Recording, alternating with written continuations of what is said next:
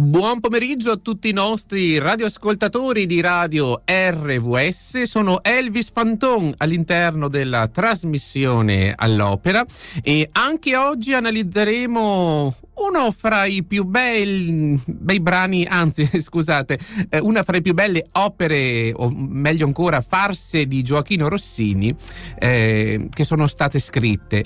Allora, analizzeremo la Scala di Seta, opera che abbiamo già ripreso per mano un po' di tempo fa, però dico sempre anche qui alla nostra regia che il tempo per analizzare le farse di Rossini non è mai abbastanza, soprattutto nella Scala di Seta ci sono musiche veramente interessanti e molto belle belle. Vi ricordo genere di opera teatrale la cui struttura e trama sono basate su situazioni e personaggi stravaganti che pagò però mantengono un certo realismo.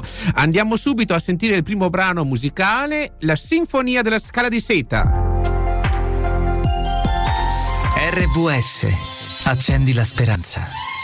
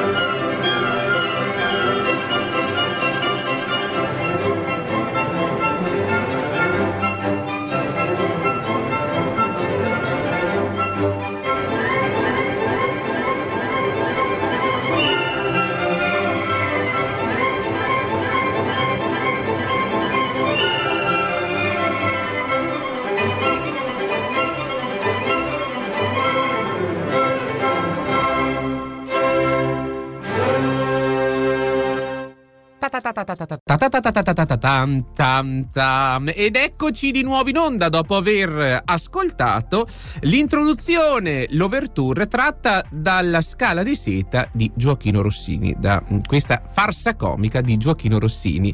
Il ritmo di Rossini a me è sempre piaciuto tantissimo, come dire, ti entra proprio nel, nel sangue e te lo porti dietro tutto il giorno, ti dà una carica. Io ho avuto alunni anche alle scuole superiori che si ascoltavano le overture di Rossini. Ebbene sì.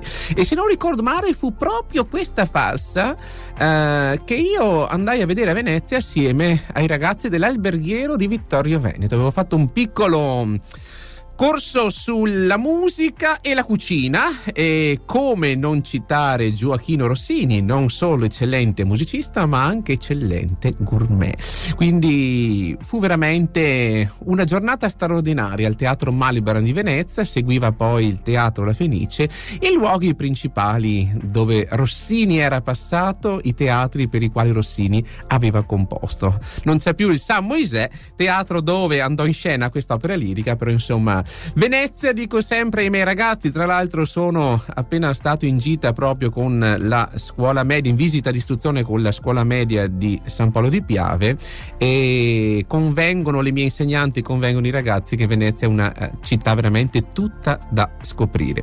Ma ritorniamo alla scala di seta, diamo prima eh, qualche numero telefonico, bisogna sempre, vero Filippo, dico qua la nostra regia, dare un po' i numeri all'interno di questa trasmissione. In senso positivo però, ecco, perché c'è sempre un doppio senso.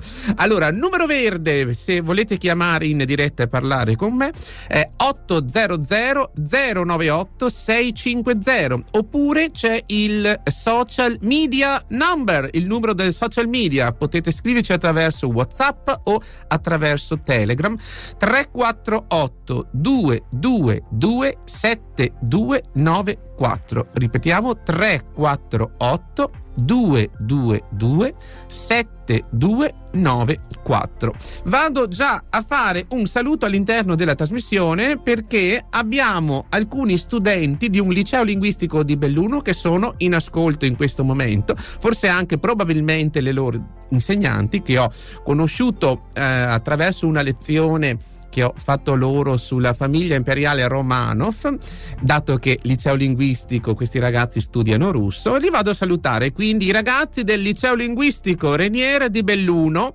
possiamo anche indicare le classi, prima eh, DL, seconda CL, seconda DL, terza CL, quarta CL, eh, quarta DL, quinta CL e, e quinta DL. Caspita, non è stato facile citarle tutte, Filippo, eh?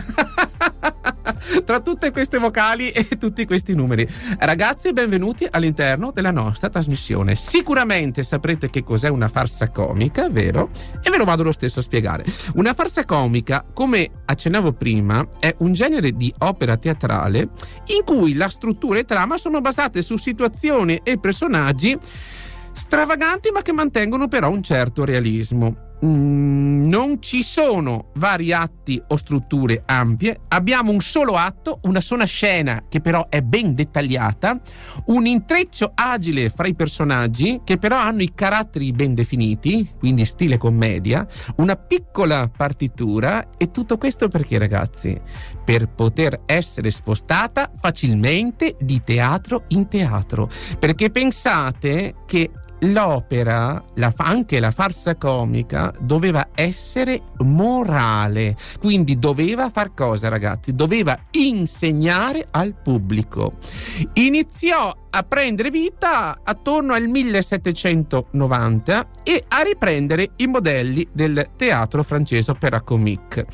Con la rivoluzione musicale dei primi dell'Ottocento ci fu un'ondata di interesse a rappresentare storie di per sé semplici, eh, di vita quotidiana, quindi, dove però all'interno ci sia un ideale morale ed educativo forte, quindi storie semplici ma significative. Ed è proprio intorno al 1800 che questo genere di opera teatrale raggiunse l'apice. Ebbe la sua massima fortuna proprio la farsa comica nella città di Venezia, dove venivano soprattutto rappresentate in questo teatro che ahimè non c'è più, il teatro San Moisè durante la stagione del carnevale. Prego Filippo. Uh, caspita, siamo, abbiamo già terminato il nostro tempo, quindi andiamo ad ascoltare subito il prossimo brano musicale che è l'inizio dell'opera.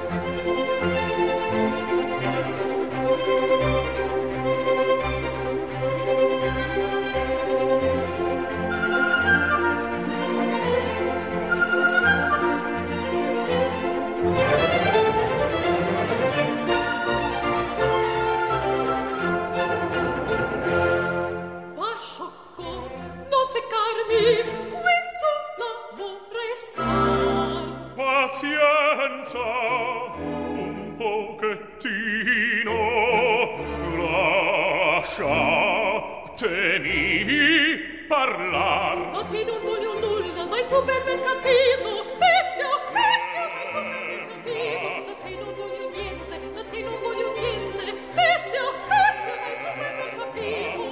Capisco che vicina a prendere marito avete un padroncina, un po' di comune.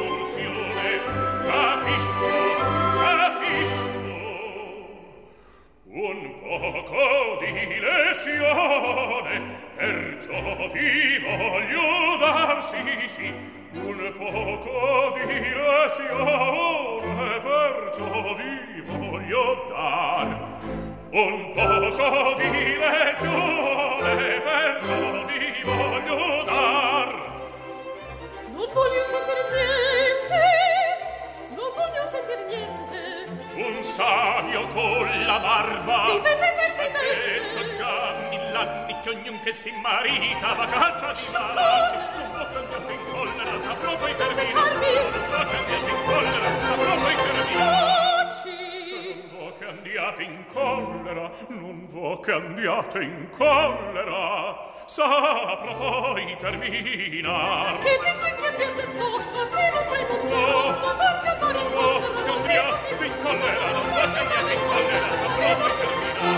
Non farmi andare in oh, non farmi andare in non andate in collera.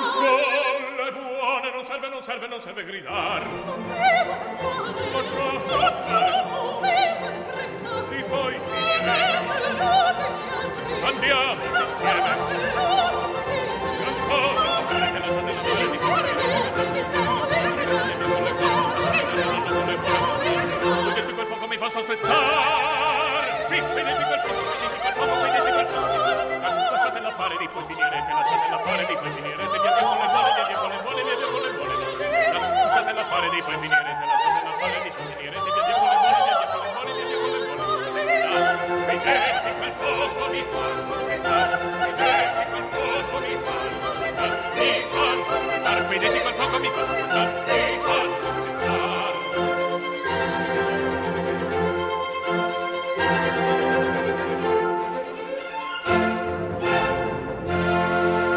Ed eccoci di nuovo in onda. Abbiamo appena ascoltato la scena prima tratta dalla Scala di seta di Gioachino Rossini.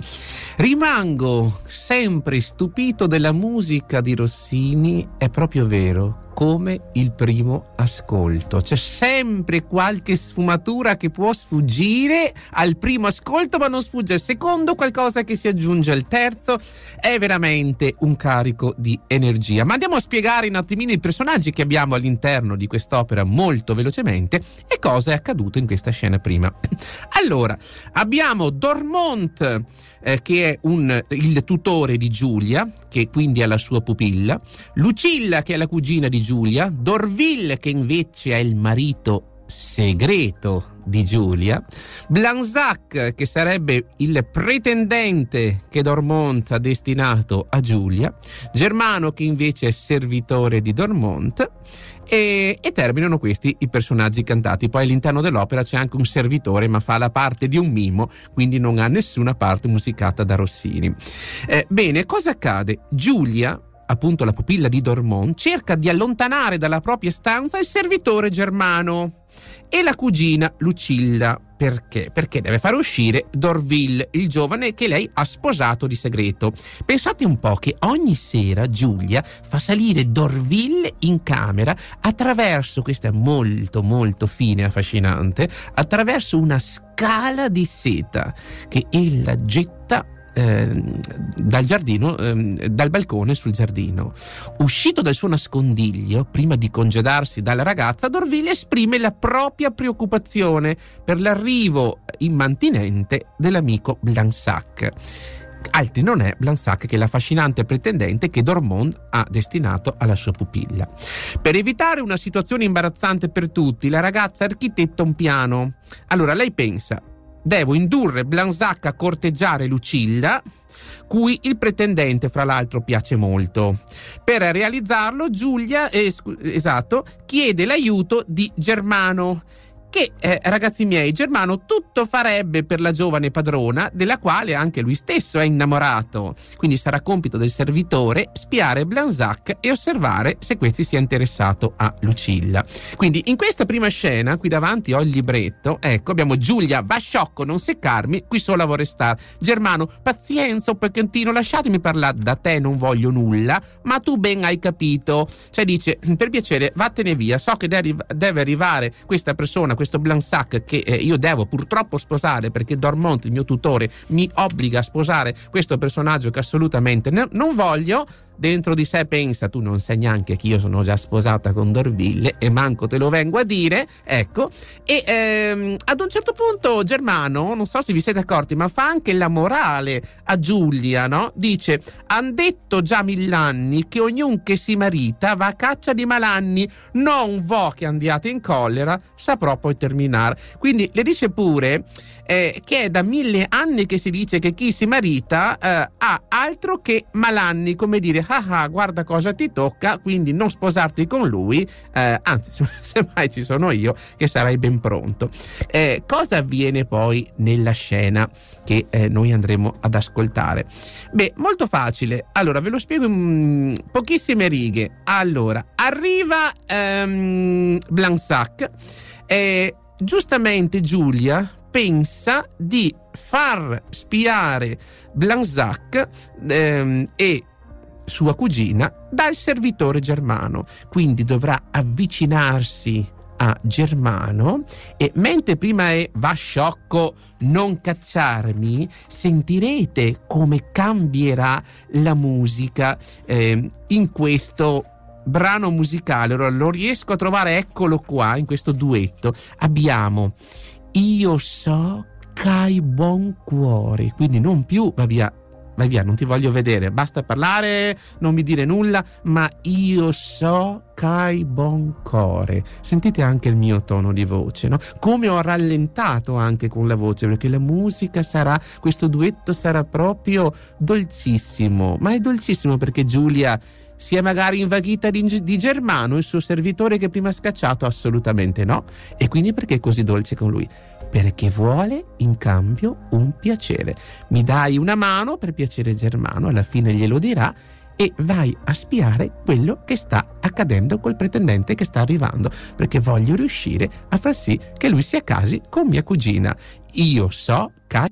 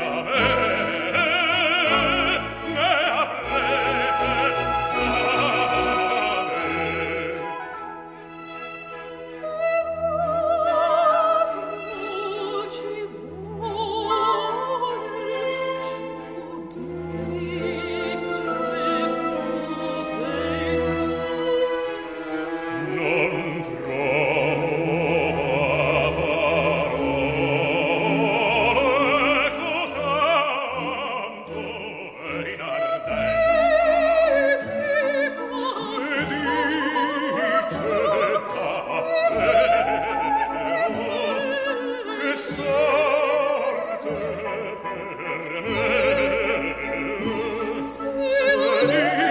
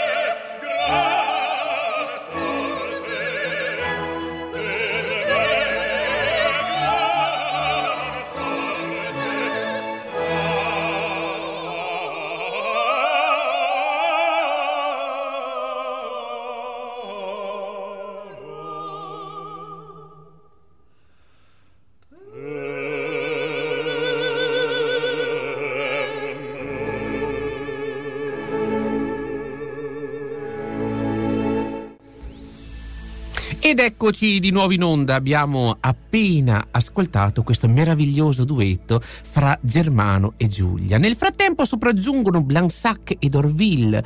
Eh, Dorville, a cui amico ha chiesto di fargli da testimone di nozze, cerca di dissuadere Blansac dallo sposare Giulia. La ragazza infatti acconsentirebbe non per amore, ma soltanto per compiacere al tuo tutore. Blansac tuttavia si dice sicuro che riuscirà a conquistare Giulia e invita Dorville a spiarlo in segreto in modo che possa apprezzare le sue doti di seduttore. E subito dopo sentiremo il bellissimo quartetto in cui un po' questa scoria inizia a sgretolarsi.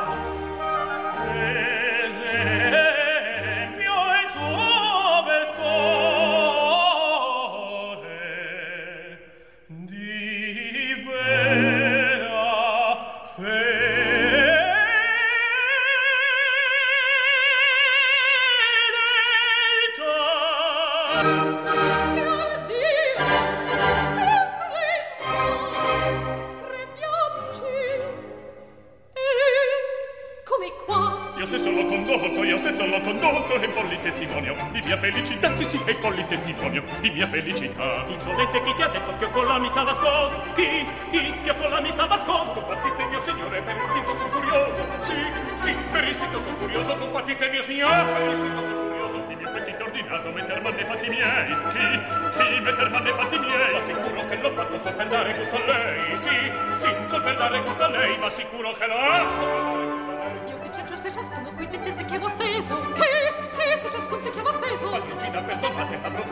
sentenza sì sì avrò forse malinteso insolente compatite dimmi un poco ma pazienza io che c'entro patrocina insolente perdonate ma pazienza dimmi un poco che cosa indiavolato vi dirò la mia insolente la mangia capigliato alla testa in confusione traballare al cui mi fa traballare traballare traballare al cui mi fa alla testa in confusione traballare al cui mi fa sì sì la testa in confusione traballare al cui mi fa tu sei causa tu sei causa per ma pazienza pazienza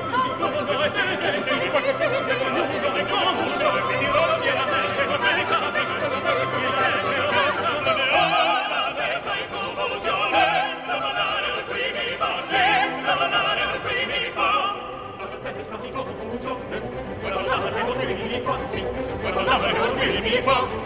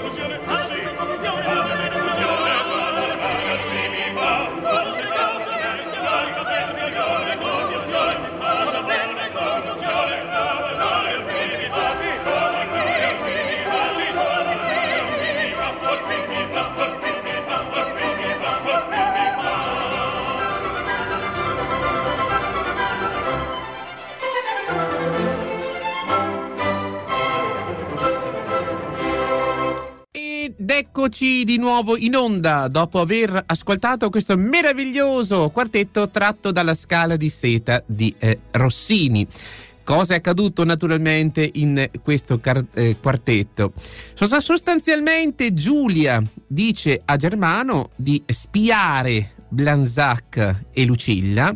Quindi dice: Guarda, Germano, adesso io tento di mettere insieme mia cugina Lucilla con Blanzac, dato che so che a lei lui piace, lui piacerà sicuramente mia cugina. Quindi tu spia questa situazione, però allo stesso tempo, voi non sapete, ragazzi, che quando arriva Blanzac, eh, naturalmente viene accolto da Dorville e Blanzac dirà a Dorville di spiare esso stesso per vedere le sue doti di seduttore attore con Giulia, quindi dirà a Dorville, senti un po', ascolta, adesso io vado a trovare Giulia, no? E tu guarda tutta la scena così ti faccio vedere come seduce un Blanchac. Allo stesso tempo, perché questo è l'intreccio delle opere, cosa accade? Giulia, quando vede arrivare Blanchac, prova a far finta di sedurlo per vedere se possa essere un buon partito per Lucilla. Quindi immaginatevi la scena con Germano che sta spiando, con mh, mm, Dorville che è il marito segreto di Giulia che vede eh, questa scena in cui lei sembra corteggiare addirittura Blansac. Eh, ad un certo punto Germano eh, scopre la scena e dice guardi signora che sta spiando anche un certo Dorville. Ecco, eh, la scena si scopre e questa mh, brutto chiamarla confusione, questa armonia musicale di voci che si intrecciano, la confusione musicale non è mai confusione ma è armonia, in questa armonia musicale di questo quartetto, insomma, ne escono fuori un po' tutti indispettiti, no? Questo, questo spia quello, questo spia l'altro, mm, Dorville è convinto che Giulia non le sia poi così tanto fedele perché dice, caspita, si è messa a corteggiare Bransac, lui non sa che invece lei corteggiava Bransac semplicemente per vedere se fosse appunto un buon uomo per sua cugina.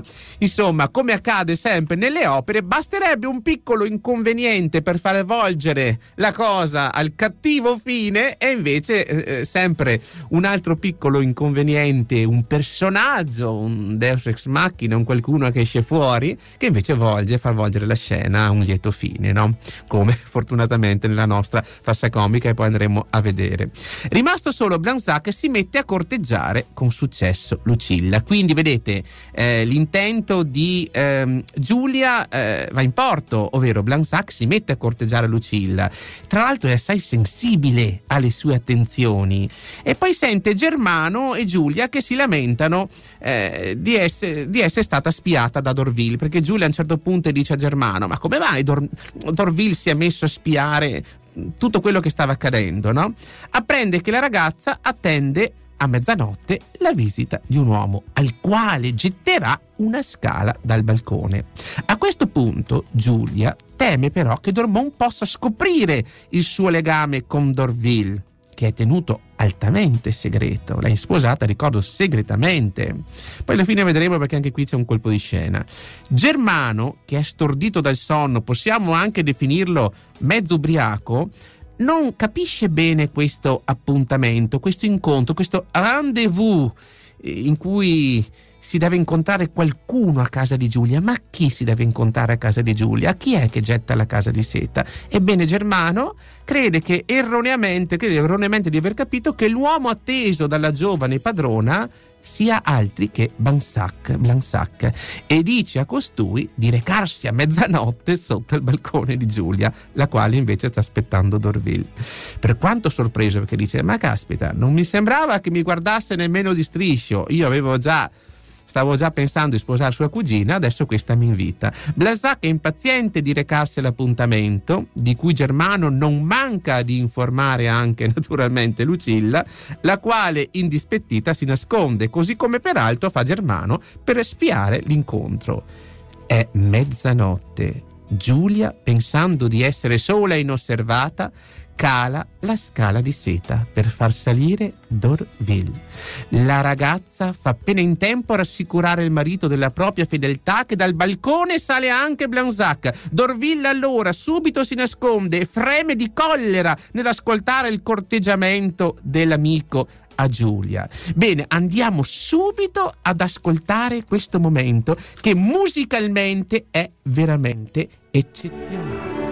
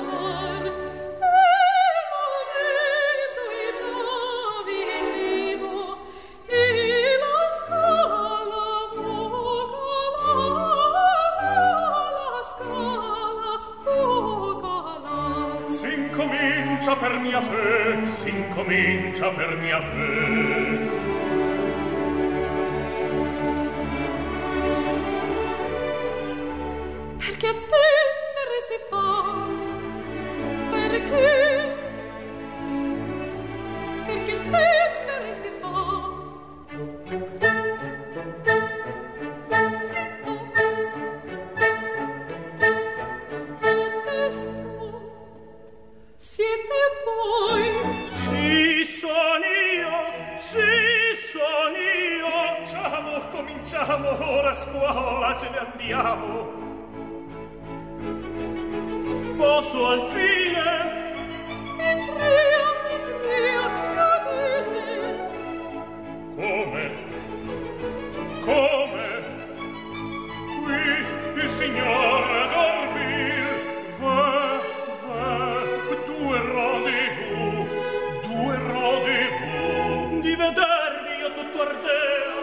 vedervi io tutto ardeo.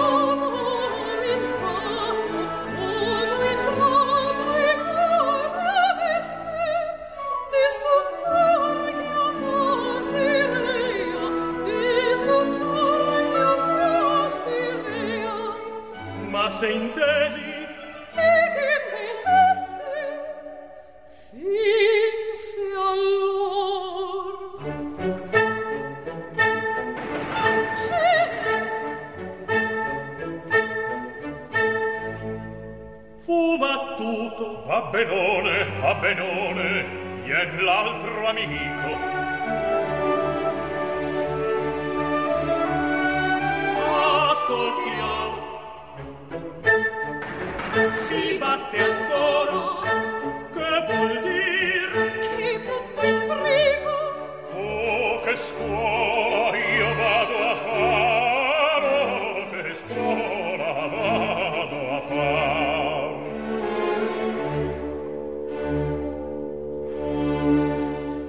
Ed eccoci di nuovo in onda.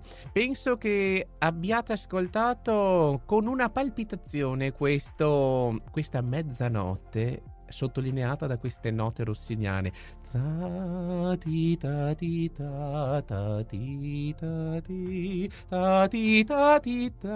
Perché, perché attendere si fa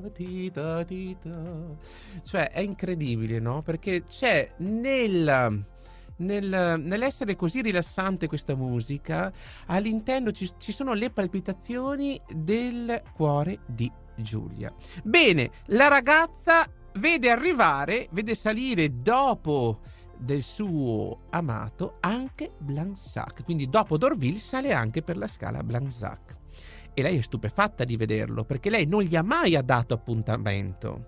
La situazione precipita quando, risvegliato dai rumori, perché potete immaginarvi, no? Eh, sale Dorville. Poi si parlano, ciao cara, mia bella, mia amata, poi c'è qualcuno, la scala si muove, ma caspita chi è che ci disturba ancora? È Blanzac perché Germano gli ha detto che l'invitato era lui, ha detto ho sentito parlare di rendezvous, rendezvous sei tu, e boh.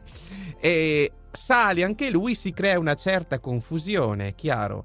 Ah, entra Dormont, quindi Dormont, tutore di Lucilla, eh, scusate, di Giulia, entra ehm, e eh, anche Blansac si nasconde a sua volta come Dorville. Ormai tuttavia Dormont ha capito che nella camera della pupilla deve esserci un uomo. Oh, eh, sei veramente molto una persona molto acuta. Perché ciò che Dorvin, Dormont, scusate, non si aspetta è di trovare che con Giulia non c'è solamente un uomo, ma ci sono tre uomini e una donna. Eh, bene, ad uno ad uno si scoprono infatti Lucilla, che era nascosta per vedere tutto quello che accadeva, quindi Blansac, poi Germano e infine Dorville. Chiedendo perdono, Giulia confessa il proprio matrimonio con Dorville, avvenuto segretamente, però una cosa che non viene detta all'inizio è che questo matrimonio ha il consenso scritto della zia e dunque è accettato ora di buon occhio anche da Dormont. Alla fin fine è un matrimonio anche abbastanza regolare. Poiché Blanzac dichiara di essersi innamorato di Lucilla, il lieto fine, anche in questa farsa come in tutte le altre farse, eh, avrà il sopravvento. Perché qual è la morale? L'amore vince su tutto e anche qui l'amore vince su tutto. Cosa aggiungere? Ehm, un qualcosa alla scena della mezzanotte. Stavo guardando così, nel poco tempo che abbiamo sempre per analizzare le farse, il libretto. Allora, eh, quando Germano vede tutta questa scena, questi due uomini, prima arriva uno, prima arriva l'altro, mi piace tantissimo quello che dice. Oh, che scuola vado a fare? Mmm, che scuola vado a fare? Cioè, guarda quante cose, stando qui nascosto, io sto imparando. E io direi di dire alla nostra regia di mandare già il finale di eh, quest'opera.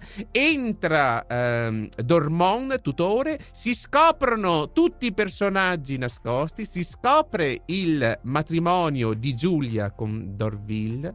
Dormon acce- ehm, accondiscende a questo matrimonio eh, Lucilla molto probabilmente sposerà Blansac e il finale e vissero tutti felici e contenti, innamorati. Andiamo subito a scoprire questo finale. Vai regia.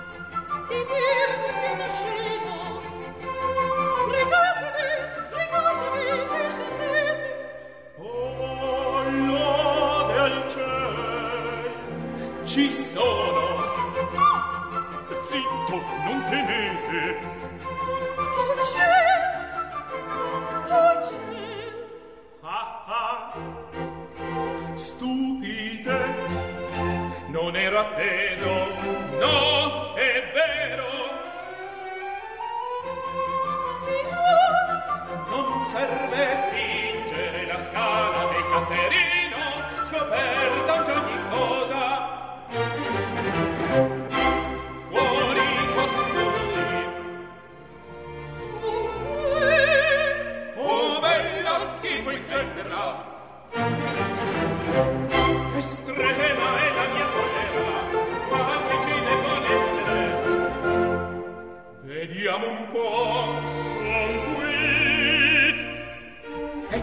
E che garbuglio